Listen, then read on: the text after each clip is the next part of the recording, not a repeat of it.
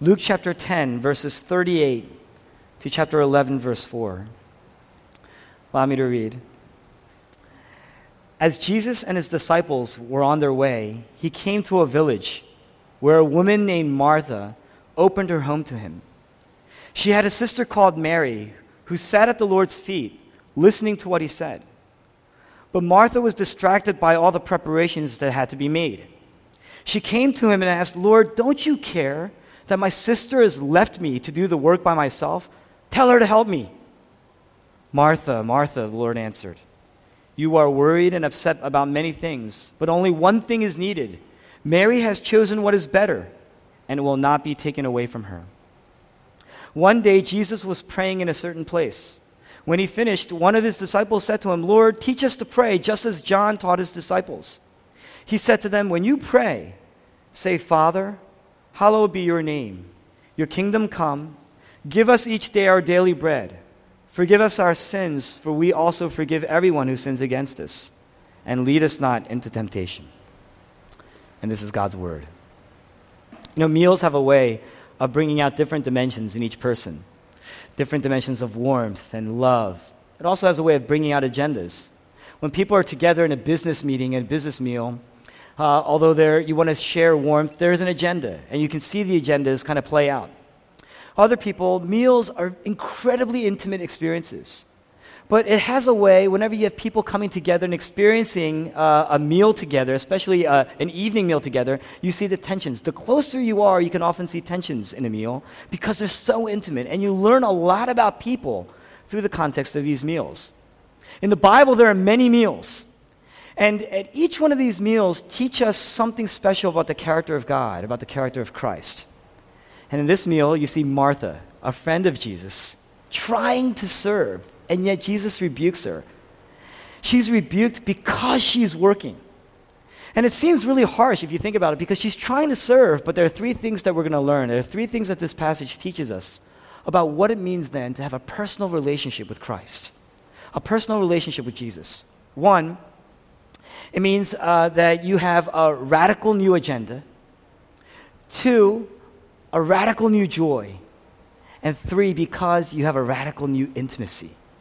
A radical agenda, a joy, and an intimacy with Jesus. That's what this meal is going to teach us as we dine with the King today. First, a radical agenda. Verse 38 Jesus, he, she, he comes home to the home of uh, Martha and Mary. And you have to understand that an invitation like that is very involved because to host someone in an evening meal is to share the most intimate part of the day with that person. There was no electricity in those days, so basically you came home after work, and it was an agrarian culture, so you worked the field, you came home, and after you came home, you prepared this elaborate meal if you're hosting somebody. And really, because it turns dark, the meal ends and you really shared the most intimate part of your day with that person. It's very costly. Meals like this, very costly. Uh, the food, difficult to prepare. A lot of money would go into it. Lots of work. Mary was clearly working with Martha, as we read in this text, but then she, at some point, leaves to go sit with Jesus at his feet. Jesus is teaching. Verse 39 says, She sat at the feet of Jesus, listening to what he said. In those days, rabbis would sit and teach as the disciples would gather around. And so here's Jesus sitting and he's teaching, and Mary's sitting and listening. And it's remarkable because in those days, rabbis only taught women. Rabbis, rabbis never, never taught women, they, they only taught men. Women had no social standing in that context. And so, what this tells you here, even in this context, Mary, under this great rabbi, Mary has a place. Mary is accepted. Mary is known. Mary is loved. Mary is valued. And because she knew that she's loved, she didn't just stay in the kitchen, so to speak. She didn't just adhere to a society said of women back then.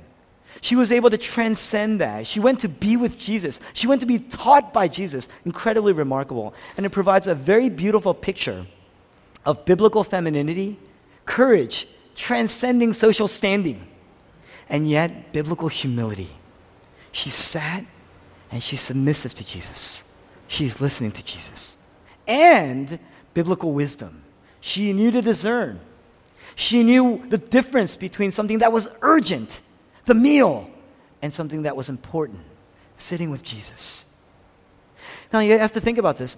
Mary, she wasn't trying to start a movement, right? She wasn't trying to start a movement. She had priorities. She was living those priorities out. And yet, thousands of years later, we're still talking about Mary. We're still talking about Mary. Lots of influential people in this room. It's hard for me to believe that a thousand years from now, the world will still be talking about any of us. And yet, here's Mary, no social standing, a woman in that context, in that culture. Not the most uh, wealthy of women in that context, in that culture, and yet we're still learning from her. The gospel radically transcends cultural, social, uh, contextual agendas. If you look at the history of the church, the history of the church is marked by tremendous acts of empathy during the darkest periods of history. At a time during the Great Plagues, when everybody was leaving the city, because in the city, people are living in a compact way. They're living consolidated in a compact context. During the Great Plagues, the best thing to do is to live apart from each other, to be separated. And yet, Christians, it was the Christians who were flooding into the city without any experience nursing people back to health, and in turn, getting sick and paying at the cost of their lives. They remember Jesus, who values the least of those in society and it gave them the confidence to abandon things that were urgent, their health, their safety, for what was most important. Why? Because there was a radical confidence. And the radical confidence came because there was a radical joy. That's the second uh, point. They were to transcend a radical agenda because of a radical confidence, which, which really was driven by joy. In this text, Jesus, he makes a special trip to see Martha. You know, eh, you see over and over in the Bible, Jesus loved Martha, Jesus loved Mary, Jesus loved Lazarus, who was their brother. And he loved this family, particularly Martha. Martha was a leader, Martha was a doer. Martha was a thinker. She was very practical, very tactical. She's a great manager. Ancient meals are incredibly, uh, such an ordeal uh, because of the time and the money and the prep time uh, and the preparation involved. But Martha, she's doing this beautiful thing for Jesus Christ a beautiful thing for this cause. He loves Jesus, but she gets rebuked. Jesus actually rebukes her. And he doesn't rebuke her because he says, Oh, Martha, you're living a very worldly life. That's not what he says. He rebukes her because she's doing ministry. He rebukes her because she's doing ministry, because she's serving. She's serving. But Jesus says, Martha, you're distracted. Mary was serving, but she leaves to sit with Jesus, but Martha's service actually gets in the way of being with Jesus. And she's frustrated. And this passage teaches us that she, she's in this condition because she's not doing what Mary's doing. Jesus says, Mary has, has, do, has done one thing, the better thing. You see, to have a, a, a, terrible meal experience back then, when you're inviting somebody and you're playing the role of host, back then in this shame based culture, to have a terrible meal is a terrible reflection of your home, an incredible embarrassment to your home. And so here's Martha, impromptu, invites Jesus in, and now she's rushing, and she's working, and she's preparing, and she's serving, and things have to be on the go, and she's commanding and take, make, making orders, and, and she, she wants to prevent her family from being uh, embarrassed, and so she's stressed and she's Uh, frustrated. And she sees Mary go off to sit at the feet of Jesus, and they're having an incredible time, an incredible moment together. And she's frustrated. And so, what does she do? She comes out and she makes two comments. And those two comments are really two pleas. And those two pleas really show us what's going on inside Mary's heart, Martha's heart. Verse 40 First, Lord, do you not care? That's what she asks Jesus. And second, tell Mary, tell her to help me. Lord, do you not care? Tell her to help me. First, Lord, do you not care? Martha's saying, Don't you notice, Jesus? Don't you see? I'm working. She wants, she's working to gain Jesus' attention, to earn a relationship with Jesus through her work. And, and, you know, if she gets the attention, then I'm noticed, then I feel good. But she's working. And so her work is not really for Jesus, but for herself. It's for a sense of worth. That's for a sense of purpose, significance. Don't you care? She's begging Jesus. Don't you see me? Notice me. Acknowledge me. See me. Care for me. Love me. When you're not noticed in that context, when you're not noticed, you start to feel insecure. You start to feel anxious. When you're overlooked, You start to get angry. Bitterness over years start to develop. Jealousy. I'm doing all the work here. When you're rebuked, you feel lost. You feel empty. You say, Gosh, don't you notice me? Don't you see my heart? And now you're now I'm empty. It makes you anxious about, uh, about the work, but then it makes you tired because you're not noticed. It, ma- it makes you feel alone when you're rebuked. You see what's going on here? Jesus, he sees that and he speaks to her. Jesus actually responds and he says, Martha, Martha, you're worried about too many things. You're insecure. You feel inadequate. You're always unsure about where you stand. And you want to know why? It's because if you're thinking, if I live a good life, then God will notice me. If I serve and work hard, then I will be noticed. Then I will be blessed. Then what you're really saying is, God owes me because I'm living a good life. God owes me because I'm living because I'm doing my part. i have done my part. Now, if you're doing this in a church, you're going to be joyless. That is a recipe for disaster because you're going to be joyless. You're going to be anxiety ridden. You start to gossip because you feel more deserving than other people. That's what happens. That's the first thing. The second thing he, she says is, Tell her to help me. Tell Mary to help me. Martha's pointing at Mary. You know what? It's not like Mary is out like running errands. Mary's right there. She's coming out here and she says, Listen, I'm doing all the work here. this girl goes over there and she defies my orders, younger sister. She's going there and helping. Tell her to help me. Don't you see what's going on here? Tell her to help me. She's comparing herself with Mary. She's, she thinks she's superior to Mary because she's the one that does the work, because she's the one that knows what needs to get done. Don't you see? Don't you see? That's what she's saying. Mary's right there, and Martha's speaking about her directly. In those days, in an ancient Middle Eastern culture, you were much less sensitive to people who are younger than you. And so the younger person is at your beck and call. And the younger person, you can just speak about them. A lot of parents, they, you know, in front of their children, just talk about them, tell stories about them. It's not like the kids don't know. They know. They're like, I'm right here. I can hear everything. And, but the thing is, that's what the culture was like. And so here she's basically calling Mary out and saying, Here's Mary. She's, she's has no value in this house right now. Tell her to help me. Martha believes she's earned God's favor because she works hard, but it didn't give her joy. It actually made her angry. It made her angrier. She was doing it for intimacy. She was doing it for honor and didn't give her intimacy and it didn't give her honor. Meanwhile, you have Mary, who's helping her out at one point, but leaves what is urgent and goes towards what is important. And she sits at the feet of Jesus and she's learning. Martha is working to be seen because of her sacrifice, but there's no intimacy. And there's, as a result, there's no joy, and she's bitter. And here's the difference then between religion and the gospel. Mary is working, and she left her work because she has intimacy. She's able to put her working, put it down because she knows she's valued and loved. But Martha is using Jesus to get worth. He's using the knowledge to get work, to get worth. Is using the work and the serving to get worth. One person is working to get a relationship, the other person has left the work because she has a relationship and so she can leave her work behind. The work doesn't define her. The other per- person, you know, religion is outside in. It's outside in. What we're saying is, I have to live right, I have to serve well, I have to do all the right things in order to be acceptable to God. And as a result, your work drives your joy. That's what happens. If you live like that, you're always working. You're constantly working. We have a lot of overworked people in our generation because of that.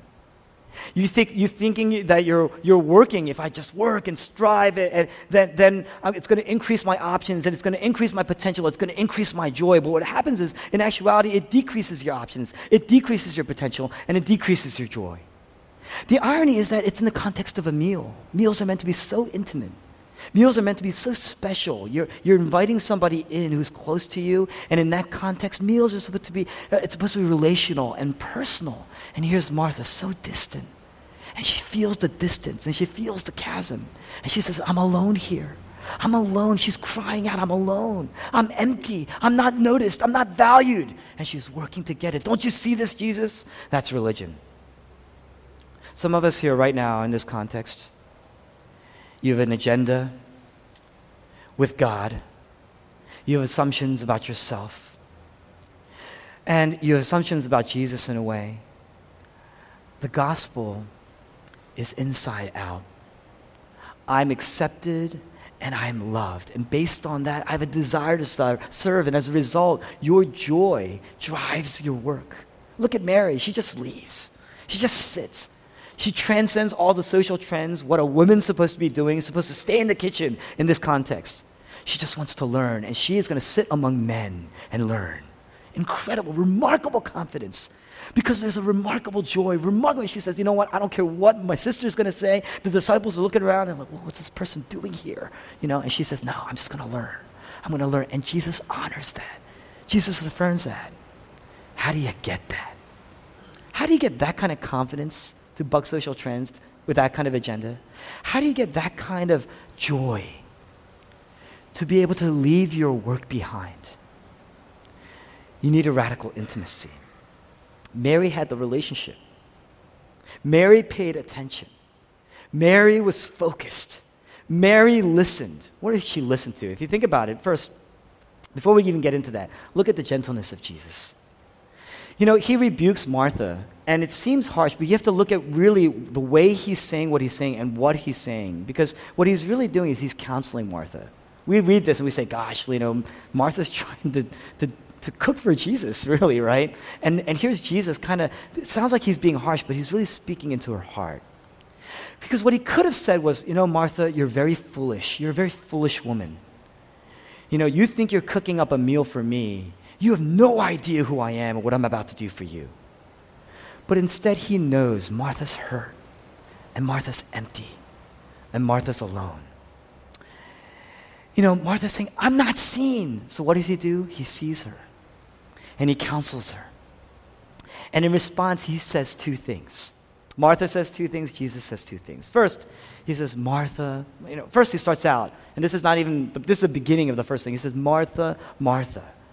Now, whenever you read that in the Bible, uh, ancient Hebrew, uh, anytime you see in this Hebrew culture the doublet, and you see this all over the Bible, the doublet when you, especially in the context of someone's name, is intended to magnify. So, for instance, in Psalm 51, you have King David, who had uh, committed adultery and really had one of his best friends murdered, conspired against one of his best friends to cover up this adultery. And uh, uh, he, he's praying a prayer of repentance in Psalm 51. And what does he say? He says, Against you, you, I have sinned. He's crying, he's weeping, he's repentant, he's moved. Uh, later on uh, in 2 Samuel, there's a civil war going on against King David. His own son is conspiring against him, Absalom. And actually, Absalom is, is, is finally, he dies. Absalom has fallen. And so at the end, uh, at the culmination of his civil war, David is holding his son as he is dead. And he says, Absalom, Absalom, my son, my son. He's weeping. He's crying. He's crying out about Absalom. You have Jesus in the New Testament just as he's uh, really preparing to die. He's standing out and he's looking at the city of Jerusalem and he's in tears. He says, Jerusalem, Jerusalem, if only you would know. He's weeping, he's crying out. And here now, he's looking at Martha. He says, Martha, Martha. So really, he's crying, he's moved. So it's not like he's rebuking her, he's counseling her. He's saying, Martha, I understand. We're going to get to that. I understand. He's, he's got emotional content. He loves Martha. He feels for Martha. Look at the gentleness of Jesus. Look at the patience of Jesus. Look at the love and the compassion and the mercy of Jesus. He never overworks you. He never overworks you, and he's constantly gentle, always gentle, ever patient. He says two things to Martha, two things. First, Martha, Martha, you are worried and upset about many things. You are worried and upset. He says, Mar- to be worried, the word worried here is to be torn to pieces. He says, Martha, you're being torn apart here. You're all over the place. You have pieces all over the place. He says, You're upset about many things. The word upset, it's, it's the connotation of a boat that's really supposed to be uh, right side up, that's capsized, capsized because of a storm. He says, Martha, right now you're in a storm and you're, and you're all over the place. There's a tornado, a hurricane in the storm, and your boat, you're like a boat, you've capsized and you have no motor. You have a motor, but it's upside down, and so you're working and you're spinning and you're spinning and you're spinning and you're not going anywhere. And you're just being tossed around by the storm and you're so upset and you're so anxious. A lot of us are like that. We're just spinning, we're just working. And you realize the reason why we work so hard it's because you want the approval of your boss. But why do you need the approval of your boss? It's a cosmic thing. It's a spiritual thing because then I feel approved. Then I feel significant. Then I feel known. Then I'm noticed. That's how we act. That's how we are. Because it's a cosmic thing. Because we're endlessly going to work.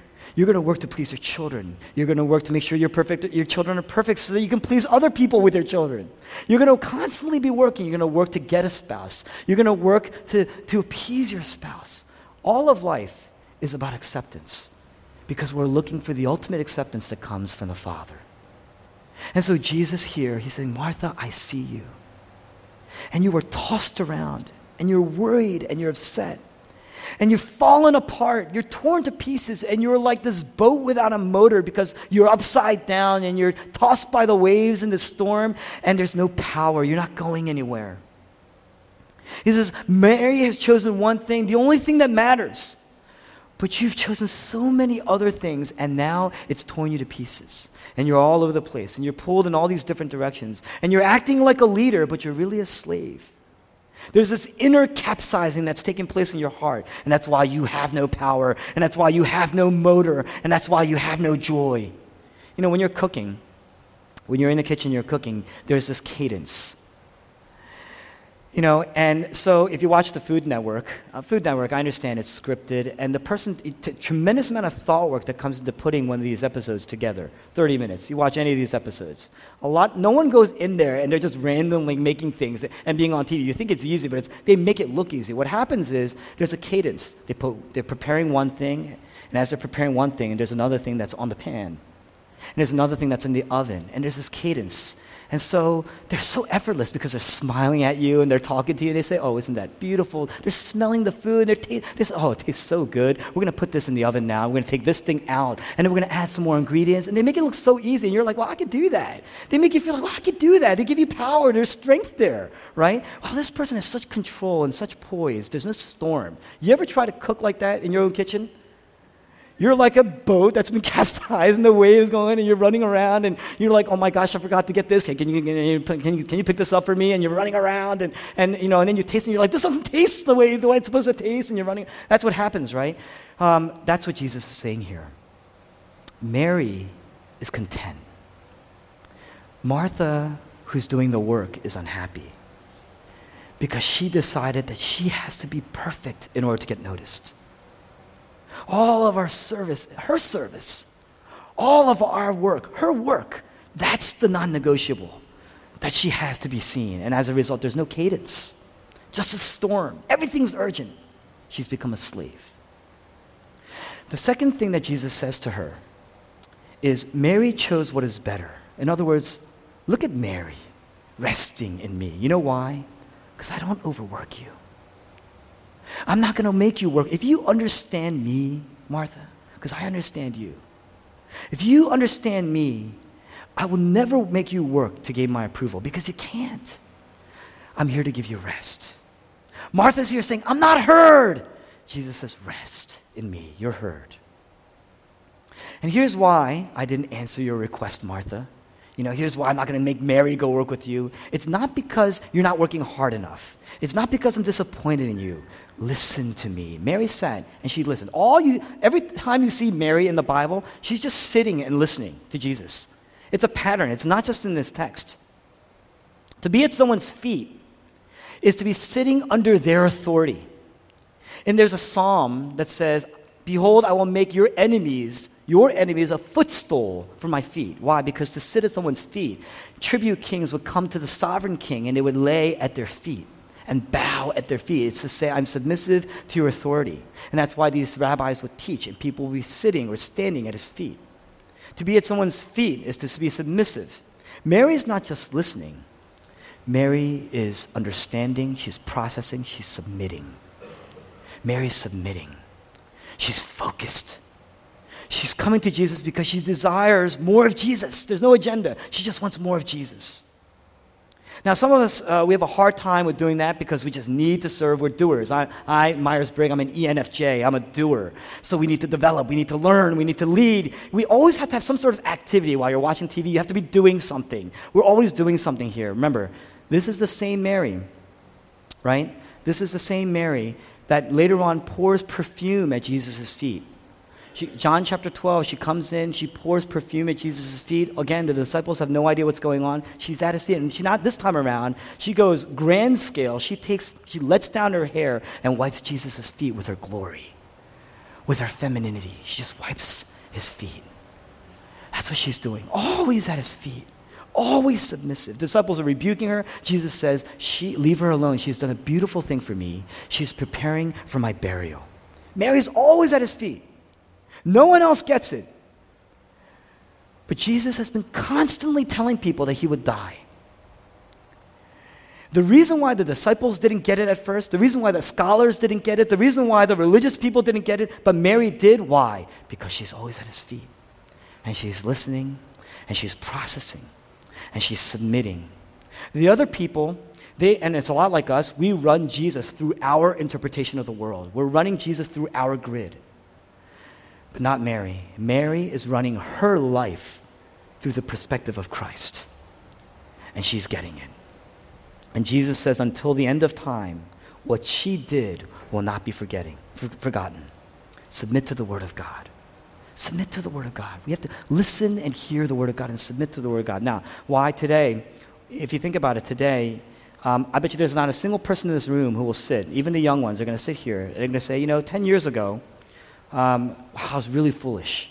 I was a fool. You can kind of laugh at yourself. You look at the things that you were doing back then, 10 years ago, the things that you thought, the things that you thought were important 10 years ago, and you say, gosh, I was so foolish. 10 years from now, you're going to look back at yourself and you're going to say, I was so foolish. You know what that means? Right now, you are a fool. That's what that means. Right now, we're foolish. Our view of the Bible our view of Christ, Jesus Christ, today will mature and grow. It's going to mature, it's going to become fuller.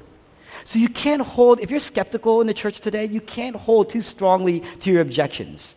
You can't hold too strongly to your skepticism because 10 years from now, you're going to look back and you're going to think about the things that you thought about. You're going to say, Gosh, I was so foolish. Don't run the Bible through your grid. And second, think about it. Even Jesus submitted to the Word of God. Jesus is teaching Martha, right? Jesus is teaching Martha. Martha is angry, right? Jesus is teaching her. And she's, he's bringing Martha back in. And he's saying, you know, without me, Martha, there's no meal. There's no purpose for the meal. There's no reason to celebrate. There will be no joy and there will be no intimacy. Focus on what is important. Martha's sitting here, I'm not noticed. And Jesus is saying, Martha, Martha, I get you. I understand you. He's weeping and he's saying, I get you. I understand you. I love you and I value you. You are heard. You know why? Because what Jesus is saying is, I understand. You feel like you're not noticed.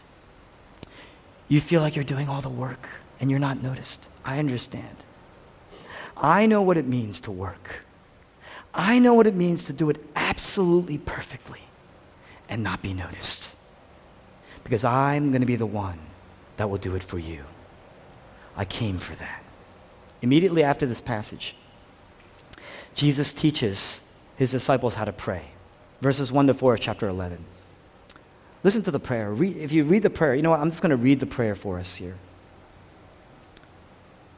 When you pray, say, Father, hallowed be your name. Your kingdom come. Give us this day our daily bread Forgive us our sins, for we also forgive everyone who sins against us, and lead us not into temptation. If you listen to that prayer, he, starts on and says, Father, our Father. It's a community, it's a, it's a very, he, he's looking at God and he's saying, I want you to be intimate with the Father. I want you to be submissive to the Father and intimate as He is your Father. That's how you should pray.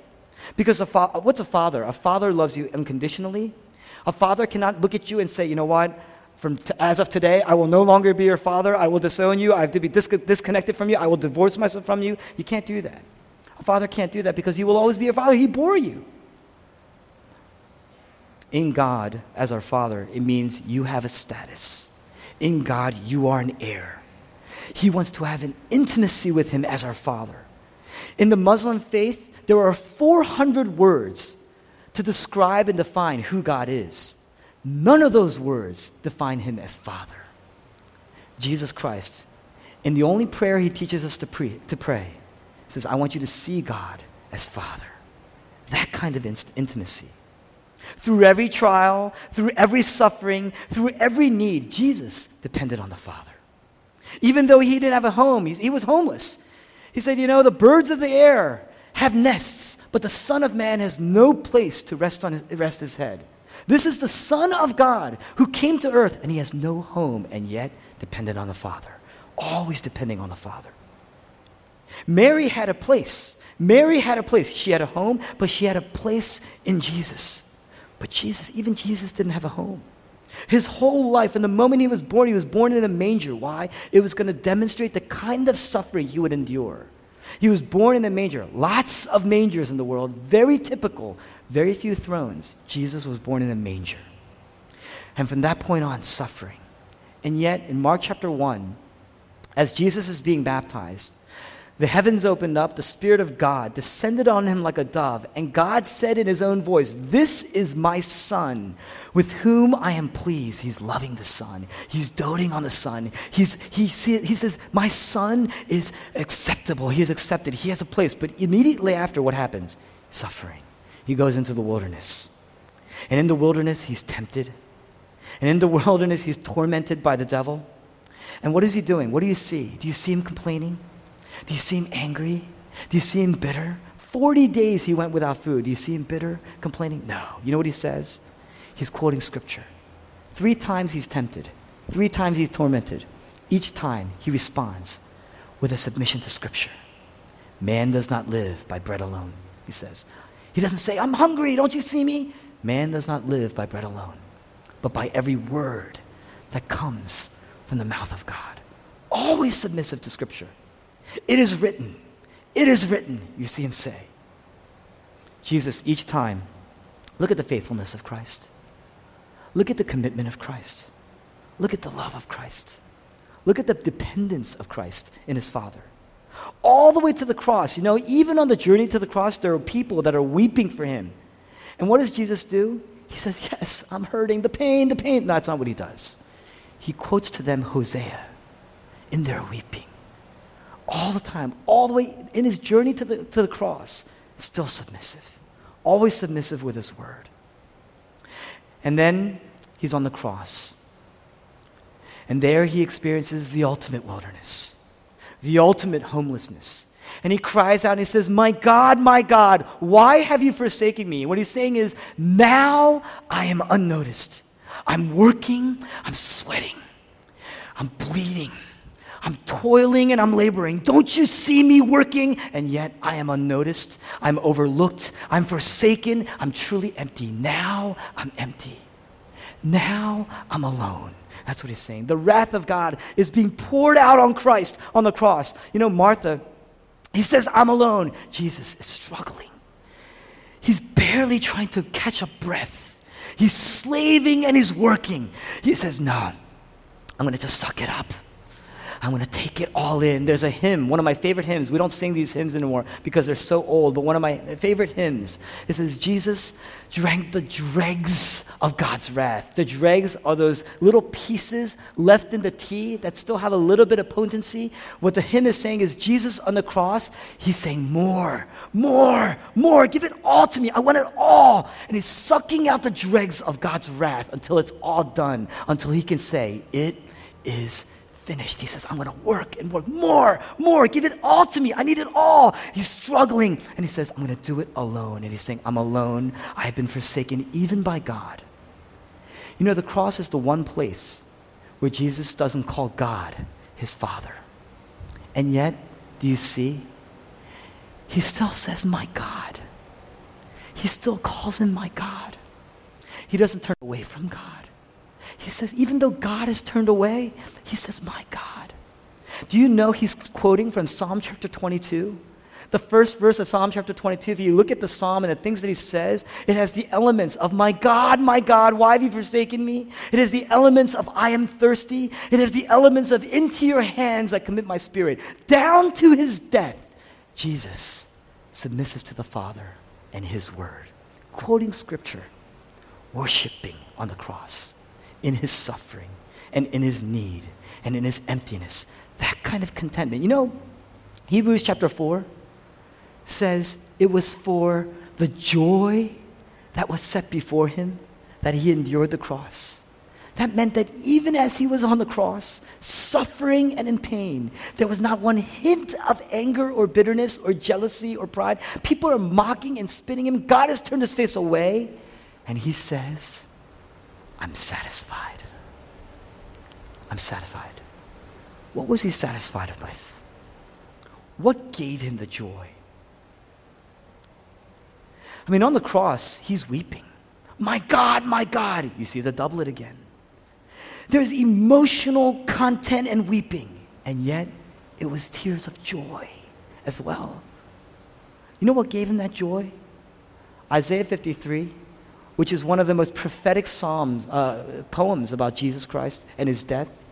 It says that he will be satisfied in his suffering when he looks out and sees the many who will be saved as a result.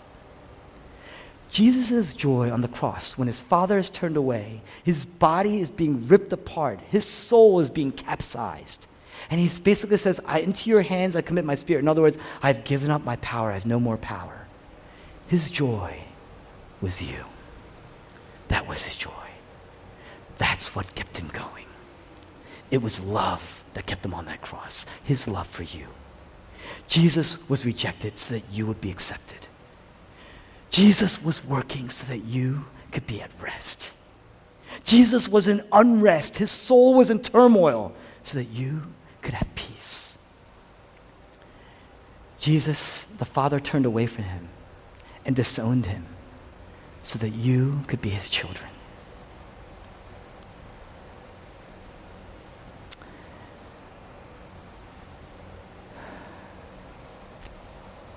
When you look at what Mary did, he went, she went to be with Jesus. She saw it. She got it. She said, Gosh, why don't I get it? It's because you're working and you're not sitting. You're working when you should be sitting. Look at the greatness of what's going on here the love of Christ, the beauty of Christ who was rejected so that we could be seen, so that we could be treasured and valued? Will you this week take the time in the midst of everything that's urgent, everything that's urgent, will you take the time to look to Christ? Focus on Christ. Trust in Christ. Don't just trust in Christ, trust His Word. Don't just believe in Him, believe Him. Trust His Word. That's the key to joy. That's the key to courage. That's the key to boldness. A boldness that will transcend society so that you will then radically be generous, radically be giving, radically be sacrificing, radically be loving of one, one to another. Can you commit to that this week? Can you reflect on Christ and his love and his mercy for you? That was his joy. And when you, when you see that you are his joy, what kept him on the cross, he will become your joy. And then others around you will become your joy. And you will have joy and it will overflow. And you will love Christ and you will love his people. And you will serve. You will have a joy that drives your work. Can you commit to that this week? Let's pray.